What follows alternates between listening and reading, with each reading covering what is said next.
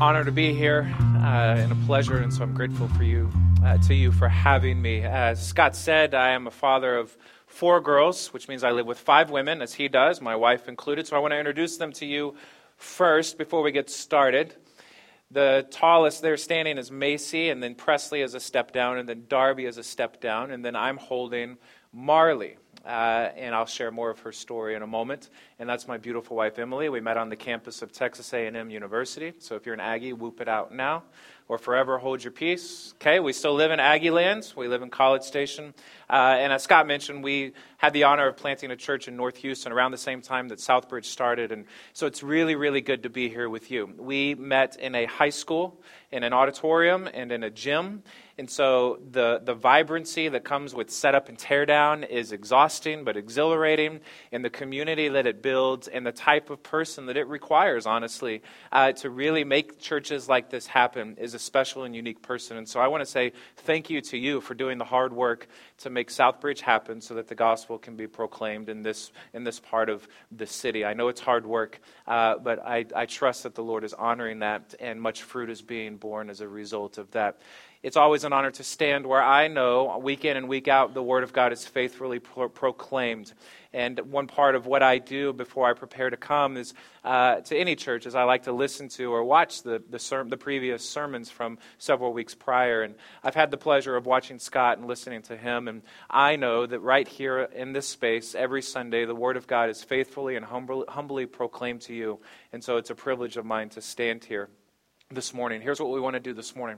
We want to see how the imagery of adoption, all through Scripture, paints this vivid, uh, intangible picture of God's rescuing and redeeming love of us, to the extent now that those of us in Jesus have the capacity to call God Father.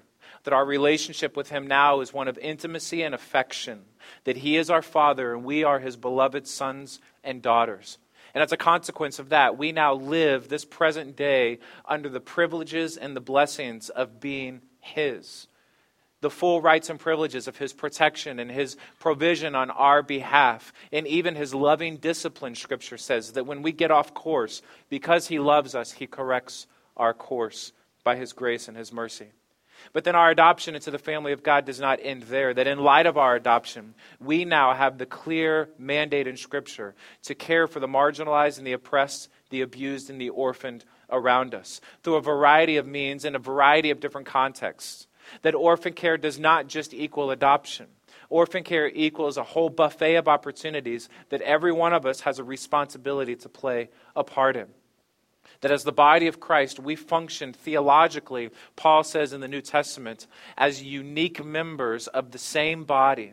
That we serve the same mission fueled by the person of Jesus, but we all function in unique capacities. That some of us are ears, some are eyes, some are hands, and some are toes. And then Paul suggests in the New Testament that none of these are more important than the other. We all carry equal weights of importance as we relate to one another as the body and as we function together as the body. As we apply that grid theologically to orphan care, we see the same to remain true. That not all of us are called to do the same thing, but all of us on some level are called to do something. And you need to be the best ear that you can be so that that guy over there can be the best eye that he can be. And you need to be the best hand that you can be so that that lady up there can be the best foot that she can be. And collectively, together as the body of Christ, we care for orphans in a unique way. Somebody in this room might be saying, This doesn't apply to me.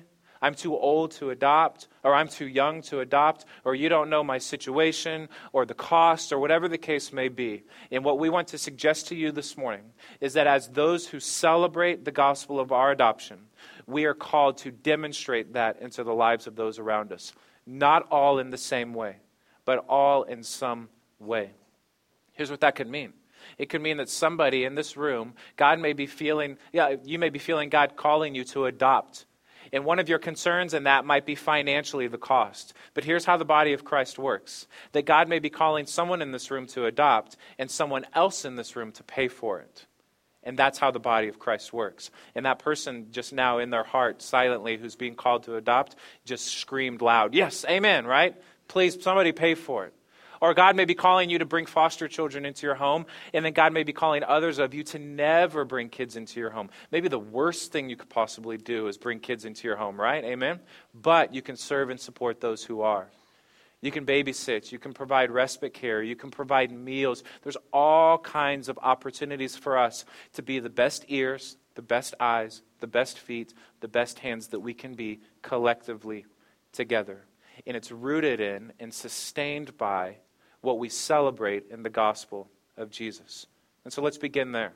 As you read through Scripture, you see this theme consistently uh, jump off the pages of Scripture in terms of the effects that the gospel has had on us as individuals. That there is no part of who we are, our past, our present, and our future, that has gone untouched by the work of Jesus. That Scripture says that our past has been decisively dealt with on the cross our present reality has been secured as those who are now experiencing the privileges and the rights and the benefits of being called sons and daughters of God. But we also, in our future, have this hope, this guaranteed promise of glory that awaits us. Holistically, as we look at the scope of our lives, we see that there is no part of who we are in this multi generational story of our lives that has gone untouched by the finished work of Jesus on our behalf. The Apostle Paul in Galatians chapter 4 puts it this way. He says, When the fullness of time had come, God sent forth his Son, born of a woman and born under the law. This is my favorite Christmas passage. It's November. Next month is Christmas. Crazy. But here's what we celebrate at Christmas that at just the right time, God, who saw the plight of his people, responded with the greatest act of love that this world will ever know, namely the person of Jesus that God, on his throne in heaven, looked down and saw the brokenness of humanity and was compelled to respond in love by incarnating himself in the person of Jesus. That's what we celebrate at Christmas. That's what we celebrate in July. That's what we celebrate on Tuesday. That's what we celebrate all the time. That our God is the kind of God who sees the plight of his people and is compelled to respond. That's what we celebrate in God. That's what we celebrate in the incarnation of Jesus. Now, I want us to look at this that he was born of a woman. That's what we celebrate.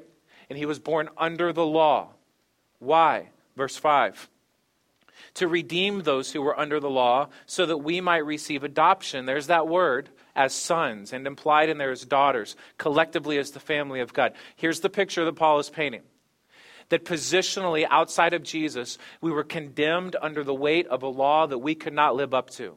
The righteous standard of God was so high that no human could achieve it on their own. We all fall short of the glory and the righteous standard of God and are in desperate need of a Savior.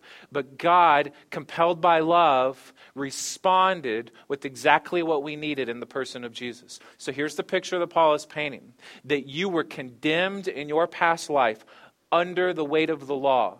Now look back at verse 4. At just the right time, Christ was born of a woman under the law. He meets us exactly where we are that God sees the plight of his people condemned under the weight of a law that they could not carry on their own. And rather than remain at a distance and on the peripherals, he responds and he engages with us exactly where we are. You are never outside of the redemptive reach of Jesus. I don't care how steeped in sin you may find yourself at this very moment. The kind of God that we serve and celebrate is the kind of God that meets you exactly where you are with exactly what you need. That's what He does. Verse 5 suggests that in light of that, our past has been redeemed. That we were once under the law, but now we've been rescued and redeemed from that. For those of you in this room this morning that still carry the weight and the baggage of your past sin, you need to know this morning that Jesus has dealt a decisive death blow to that. It no longer defines you, it no longer burdens you. There is now no condemnation because he took all of that upon himself.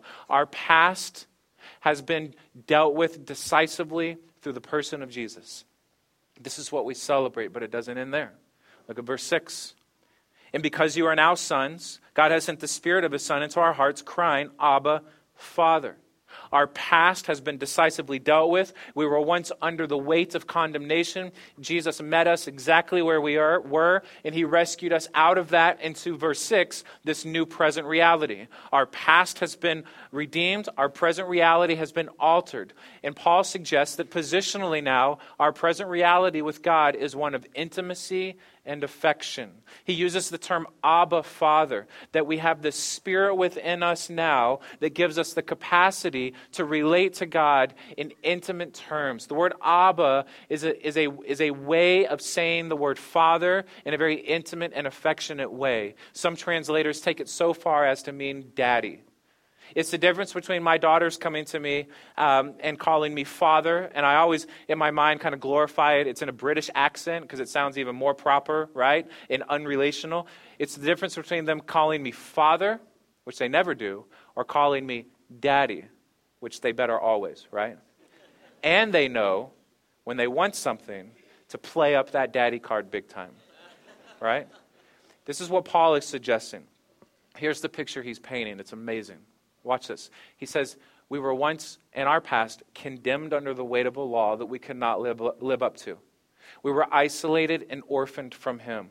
Scripture elsewhere says that there was enmity between God and us, that we were objects of His wrath, children of condemnation. That is strong language to suggest that our past was dark and perilous. But Jesus met us exactly where we were. He rescued us out of that, and our new present reality is no longer one marked by odds and enmity, but now by intimacy and affection. Your present reality in Jesus this morning is one that you don't have to be afraid of whether or not God is mad at you. You can now approach the throne of grace with anticipation, not with hesitation because He is your Abba, intimacy, affection. Our past has been redeemed, our present reality has been altered and secured in Him, but it doesn't end there. This multi generational story of redemption continues on. Verse 7. So you are no longer a slave, but a son. And if a son, then you're an heir through God. Now we see this future inheritance language brought into the equation. My past has been redeemed, my present reality has been altered, and the future trajectory of my life is marked by being an heir to the glory that awaits me. Elsewhere in the New Testament, Paul uses language like this He says, You've been sealed for the day of redemption. There's a deposit that's been made in you through the Holy Spirit that is guaranteeing the glory that is to come this holistic, multi generational story of the gospel in our lives is one where no part of who we are has gone untouched or unaffected by the work of Jesus. Our past has been redeemed, our present has been altered and secured, and the future trajectory of our lives has been uh, shifted for all of eternity, literally. This is what this means for us. That right now, today, despite the fact that the world wants you to be afraid of the future economically, politically, diseases, wars. Every politician is the, the next newest and greatest antichrist, right? Everything's a crisis. You notice that? It's all fear mongering. And they want you to come back for more so their ratings go up. We, as those who have been rescued and redeemed and adopted and sealed for the day of redemption, live our present realities with this future guarantee. And the guarantee is this Jesus wins. That's it. Your neighbors need to see you not be afraid of the latest crisis. And they need to wonder in you what makes you so confident and steady in the midst of so much uncertainty. Because they're afraid. And we have the opportunity right here in this city to be people who stand confidently in the reality that there is a guarantee which awaits us, that over and above all of this stuff, Jesus wins. That's how we live out now our future inheritance later. Jesus wins. There is no part of who we are that has gone untouched or unaffected by the work of Jesus. We were once this, we are now this, and we await this. Some of you may be saying, I thought this was Orphan Sunday. I thought we were talking about orphans and adoption. What's with all this gospel talk? And let me suggest this to you Orphan care does not begin with the orphan out there that needs a family. It begins with the orphan in us that's been given one in Jesus. This becomes the framework and the foundation upon which our work for them is produced. That everything we do for them is in light of everything that He's done for us. This is the foundation. This is the framework. This is what we deeply celebrate in Jesus and what we are therefore called to widely demonstrate for Jesus. As those of us in this room that claim to celebrate the gospel, we are not exempt from the responsibility we have to demonstrate that gospel. These are not mutually exclusive ideas in Scripture, the idea of celebrating and demonstrating. But they're one and the same. To the extent that we celebrate internally, we demonstrate externally. And our evidence internally of our celebration is seen very much so in our external demonstration. One and the same. We are people who celebrate the fact that I was once at odds and enmity. I now have affection and intimacy. That I can stand in the midst of so much uncertainty with one guarantee in the end, and that's that Jesus wins. We deeply celebrate that, and we widely demonstrate that. That's why no one is exempt from that responsibility. We're not all called to do the same thing, but in light of this gospel that we celebrate, we're all called on some level, in some capacity, to do something. Orphan care, just like the gospel, is a multi generational story of redemption. We have the opportunity to step into very deep, dark, broken places rescue and redeem, form new realities in the lives of kids, and set them on a future trajectory of hope and opportunity that they otherwise would never have had available to them.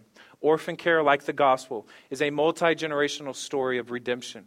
Our work for them is the consequence of his work for us.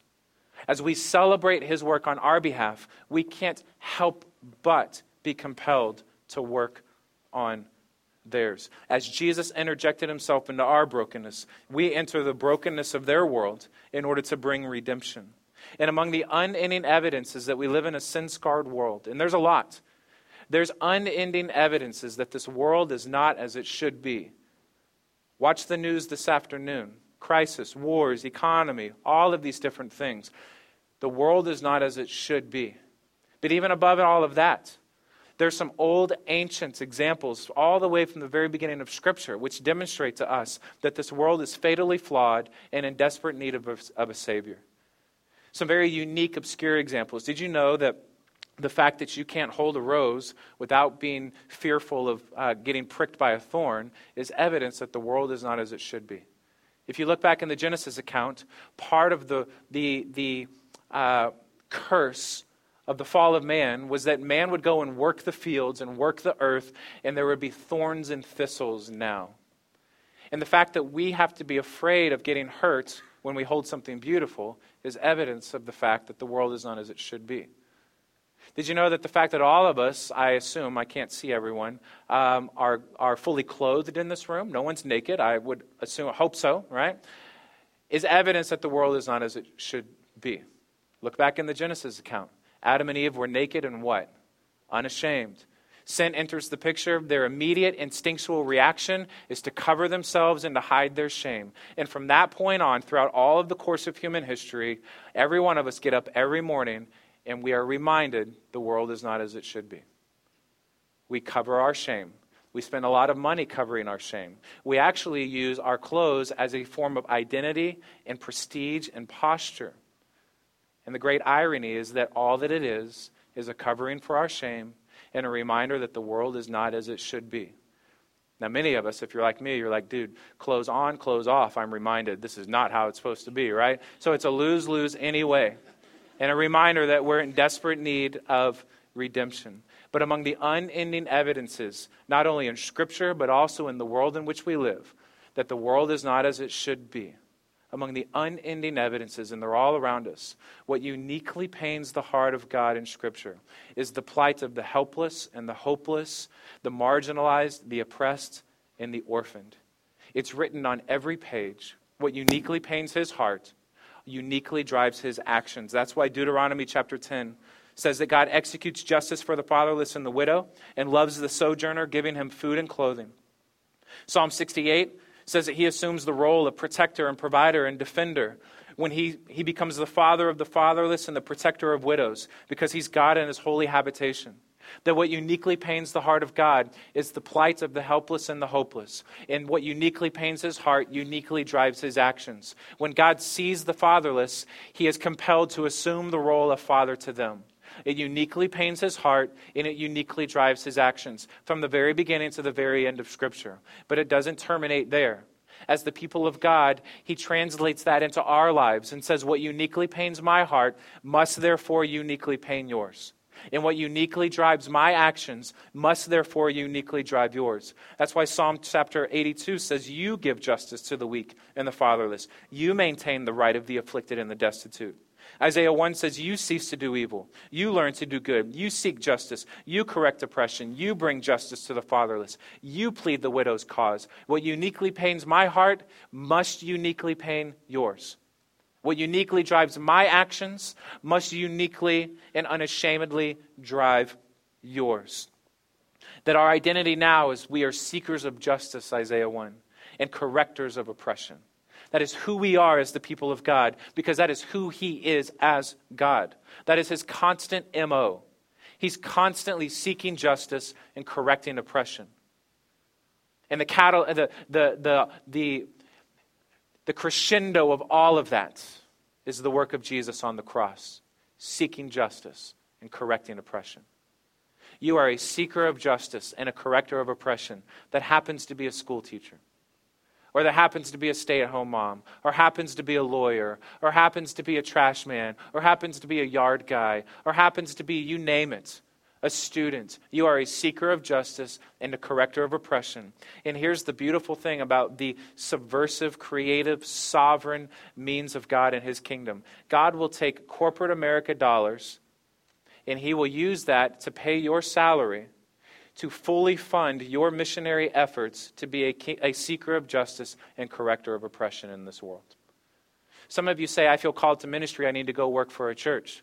And what I might suggest to you is that you are doing ministry and God is fully funding your, your ministry through corporate America or through your school district or through whatever means uh, you, you create a salary see that as his fully funded missionary support of you to be a seeker of justice and corrector of oppression wherever you are right now, today. It's who we are, it's who he is, what he does, it's who we must be, and what we must do.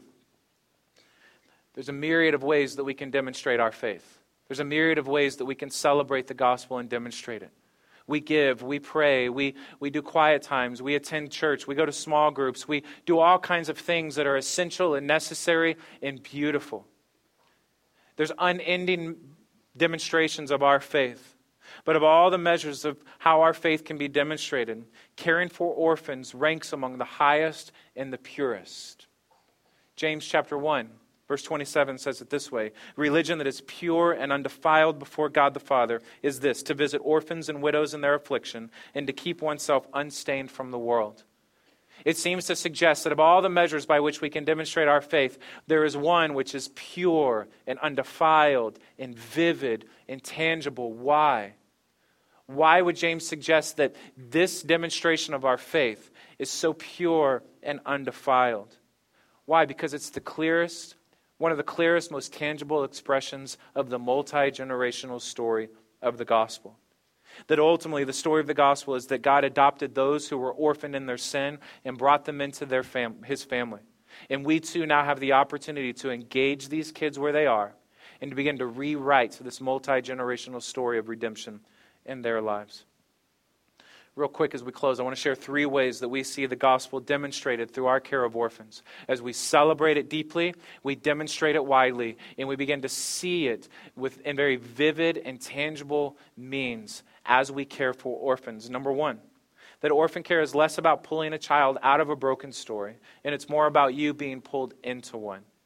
This is what we celebrate at Christmas that God saw the plight of his people and their brokenness, and rather than remain at a distance, he was compelled to engage us in our brokenness. He didn't just pull us out, but he interjected himself in.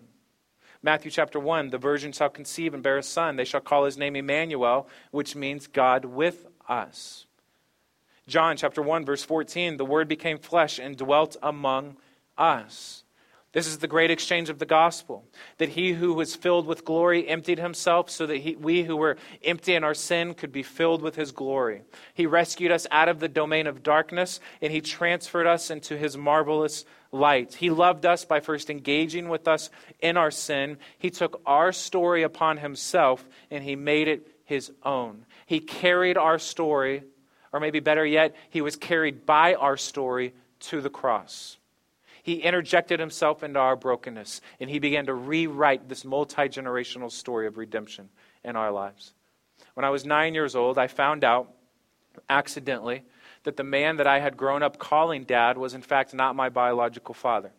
I was snooping around in some of my parents' uh, drawers, and I found an old report card of my, of my sister, who's four years older than me. And she had a different last name on it. So I took it to my mom and said, Mom, why does Christy have a different last name? And she said, Well, don't you sit down? We need to tell you something. For nine years, I had grown up, and there, were, uh, there was one question I was constantly asked Why do you look nothing like your dad? Why do you look nothing like your dad? Uh, well, that was uh, answered um, in a very unexpected way in this impromptu meeting. While that one question was answered, a whole slew of other questions uh, rose to the surface. And they began to unfold for me the story of, of the first two years of my life with my mom, my older sister, and I living in a home with an abusive, adulterer, alcoholic man. Chronic abuse. And my mom stuck between a rock and a hard place of wanting to salvage a marriage, but at the same time protect the lives of two defenseless young kids, my sister and I. The night that my biological father came home, as she's holding me in her arms, and he points at me and says, One day, son, you and I are going to go out drinking together. She knew in that moment that he just defined the trajectory of my life and that we needed to get out of that situation. And so she made the hard and noble decision to remove us from that. Sometime later, she's attending a church as a 30 year old divorced woman with two very large pieces of baggage, me and my sister. So she thought. And there's a young 23, 22, 23 year old man on stage uh, leading worship. They would eventually develop a friendship that turns into a relationship that ultimately turns into marriage. And when I'm one years old, this man would take the hand of my mom in marriage, and in so doing, also take my hand as his son and my sister's hand as his daughter. At the age of 23, married a 31 year old woman and adopted me as his own, changed my first, middle, and last name. This story is unfolding to me at nine years old, and since then, some 26 years later, it's often the case that I stop and pause and consider at different moments in my life where would I be right now had this man not stepped into my story? Where would I be right now had I continued to be raised in the context in which I had been born into? The one most telling for me was the day that I was 23, standing before the altar, marrying the woman of my dreams, and my pastor dad was officiating the ceremony. In what's already a very surreal moment, marrying the woman of your dreams, right? It's compounded by the fact that the man who is officiating the ceremony is the man who literally changed my life forever. And there's no way that I would be marrying her had he not stepped into my story and made me his own. Fast forward some 30 years later, this woman that I had married, or some few years later, 30 years in my life, few years later, this woman that I had married, we now have the opportunity to bring a three day old baby girl into our home and begin to write that same story into her life as well. She's never left. She's since become our daughter, and we've changed her first, middle, and last name when we adopted her completely new identity, completely new present reality, completely new future trajectory. That we had the opportunity to engage her in a very deep and dark, broken place that she came from. At three days old, already having experienced more abuse and neglect and injustice than many of us will in a lifetime and having the opportunity for us to step into that, interject ourselves into that, alter her present reality, and change her future trajectory. There is not one day that goes by that my wife and I don't stop and consider where would she be right now had we not been given the opportunity to step into her life? Who would she be playing with? What would she be eating? Would she be held? Would she be loved? Would she be this chubby, right? Because she eats so much. Every night I go into her room and I watch her sleep as I check on all the girls with her favorite passy, her favorite blanket, her favorite baby doll comfortably in her bed. And I consider where would she be sleeping right now? Every day. This constant reminder, visually to us, of the story of multi generational redemption.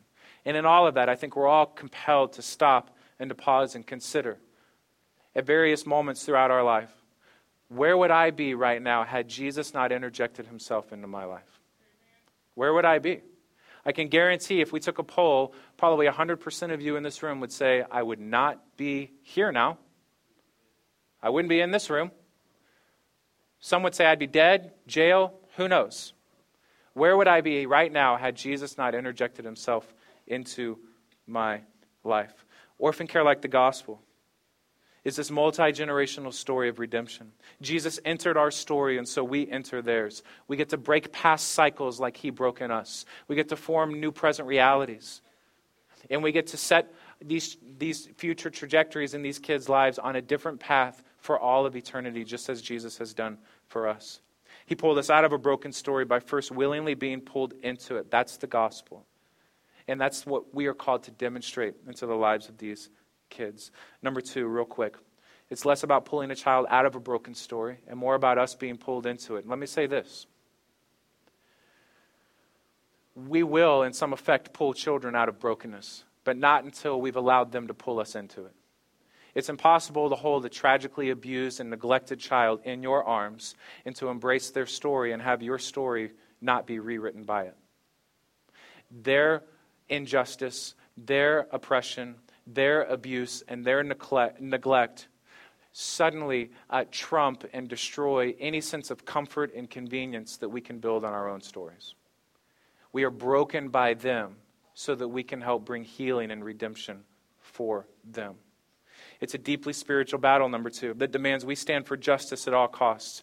It was trial day in this foster care process, 11 months in, and we're ushered into court, and my wife and I assume that we'll be silent spectators. This is the day that the judge will rule on whether or not the parents' rights are retained over their baby girl, or if they'll be terminated and she'll be made available for adoption. Mom had all but been ruled out of the situation. They ushered dad into the court. First time we'd seen him. We actually heard him brought into the courtroom, bound in his shackles and dressed in an orange jumpsuit before we saw him. They ushered him to the front of the courtroom for his day in court, serving a nine year prison sentence, but still do his day in court.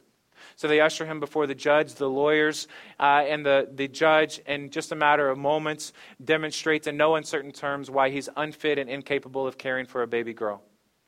We are operating under the impression that as a result of that, the lawyers and the caseworkers will come and inform us as to what the next steps are and what we need to do. We certainly didn't expect to be uh, participants in this trial. Unbeknownst to me, the lawyer was calling me to the stand. And I'm now beckoned to the stand by the judge, and I'm standing before the judge right in front of biological father who's just been berated and destroyed by the law. And the judge has three questions for me. First, he says, Are you the foster dad? And I say, Yes, sir, I am. Do you love this baby girl as if she were your own? Yes, sir, from the moment we first saw her. And then he pauses and he slows, and in that moment, I realize whatever's about to happen is significant. For the last 11 months, there's been trials and court hearings and investigations and all of these things swirling around this baby girl's life, and she is completely oblivious to any of it. And it felt like in that moment, what was about to happen was going to be one of the most important decisions ever made in this girl's life. And she has no idea that any of it's happening. And so he looks up at me and he says, Do you believe it's in the best interest of the child for the father's rights to be terminated? Now, mind you, he's standing right behind me. He's angry. He doesn't want to be there. None of us want to be there. None of this should ever have to happen in the first place. It's an effect that we live, it's a consequence of living in the broken world that we live in. And we're having to answer these questions and go through this system. Do you believe it's in the best interest of the father for the enemy's rights to, for, of the child for the father's rights to be terminated? And it's in that moment that scriptures like, like 1 John and 1 Timothy chapter 2 just flooded my mind, where it speaks to Jesus in 1 John as our advocate with the Father. And in 1 Timothy chapter 2, it speaks to Jesus as our mediator between God and man. This picture in Scripture of Jesus standing before God the judge on our behalf, and God the judge looking at Jesus and saying, Do you believe it's in the best interest of Jason for the enemy's rights to be terminated? And Jesus, without hesitation, you can imagine saying, Yes, I do, and I willingly accept all implications of what will come on me as a result of that, knowing full well that that meant death for him. And it's in that moment that, in a very real and tangible way, the idea of Jesus standing before the judge, seeking justice on our behalf, became real and vivid and alive. And my answer to that question was yes, sir, I believe it's in her best interest that the father's rights are terminated. It's in that moment that I realize we are, albeit called and compelled by the gospel, to stand and fight for justice because Jesus has stood and fought for our justice that the gospel expects that we be willing to stand where Jesus stood on our behalf for their sake. Now, let me be very clear. The enemy in that courtroom that day was not biological father. The enemy in that courtroom that day was not biological mother. It wasn't a broken government system. It wasn't any of that. The real enemy swirling around in that courtroom that day was Satan, who was seeking to steal and kill and destroy the life of this baby girl. He'd already accomplished that in dad, he'd already accomplished that in biological mom and he wants to see that perpetuated into the life of this baby girl. So, as we say, we believe it's in the child's best interest for rights to be terminated. We do so standing against Satan, the real enemy who wants to steal and destroy her life. And it must be said that if Satan is the real enemy in orphan care, then Jesus by nature must be the true hero. That the gospel crucifies any hero complex that we have. That all of our efforts for them are ultimately meant to point back to him as the true hero in all of this. And then finally, in closing, number three, it's the call to lay down our life so that they may gain, that we be willing to lose all for the sake of them gaining much. This is nothing more or less than what Jesus has done for us. 2 Corinthians 8 puts it this way You know the grace of our Lord Jesus Christ, that though he was rich, yet for your sake he became poor, so that you by his poverty might become rich. The great exchange of the gospel. He was full of glory, and we were impoverished in our sin, and He filled us with His glory. He took on the poverty of our sin. That He willingly lost all so that we might know the immeasurable worth of being loved by God. We must lose our family centric thinking. We must lose our pursuit of comfort and convenience. We must lose the mentality which says, well, I need to count the cost first to determine whether or not the life of a child is really worth it.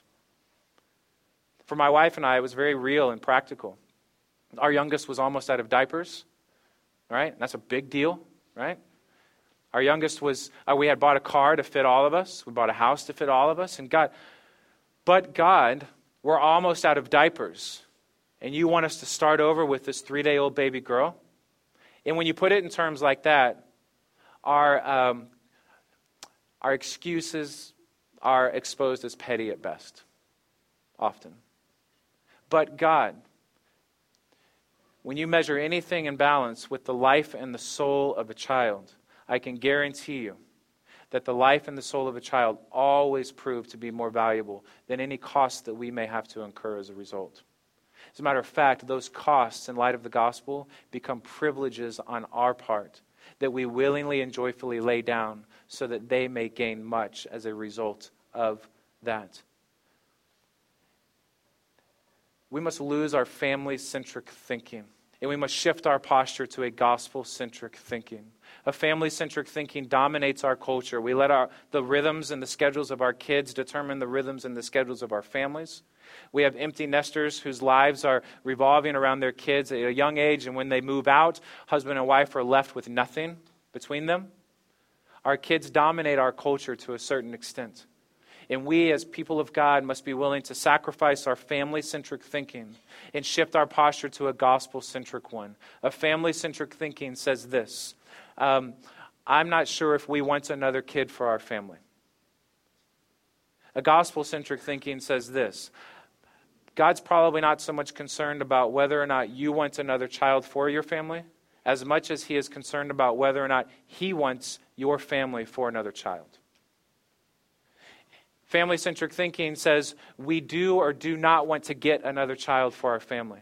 Gospel centric thinking says we want to give our family for another child and willingly embrace whatever costs and implications may come on us as a result of that. That it's better to give than to receive. That in light of all that's been given on our behalf through Jesus, we can't help but posture ourselves in a way that says we want to give for the sake of this child. When you count the costs, the child always comes out more valuable. And so, in the end, this multi generational story of hope and redemption playing itself out in our lives through the person and work of Jesus, we now have the privilege and the responsibility not just to celebrate that deeply, but to demonstrate it widely. And here's the beautiful thing in all of this as we demonstrate that into the lives of these kids, we are constantly reminded of His love towards us. As we love them, we see reflected back to us His love towards us. Every night I go in and I put my hand on her chest and I think, where would she be right now? And it compels me to step back and consider, where would I be right now had he not? And suddenly the lines of orphan care and adoption and the gospel become very blurred. Are we rescuing her or is she rescuing us? Have we adopted her or has she really adopted us? And the lines between adoption and the gospel become so blurry that you begin to see them as one and the same thing because they are. Let me pray. So, Father, I pray for great discernment in light of the beauty of your gospel, that you would give us all wisdom and clarity for what that means for each of us. That we're not all called to do the same thing, but we can all, on some level, in light of the work of Jesus, do something. Give us wisdom and clarity and discernment as we seek to take the next steps. It's in your name that we pray. Amen.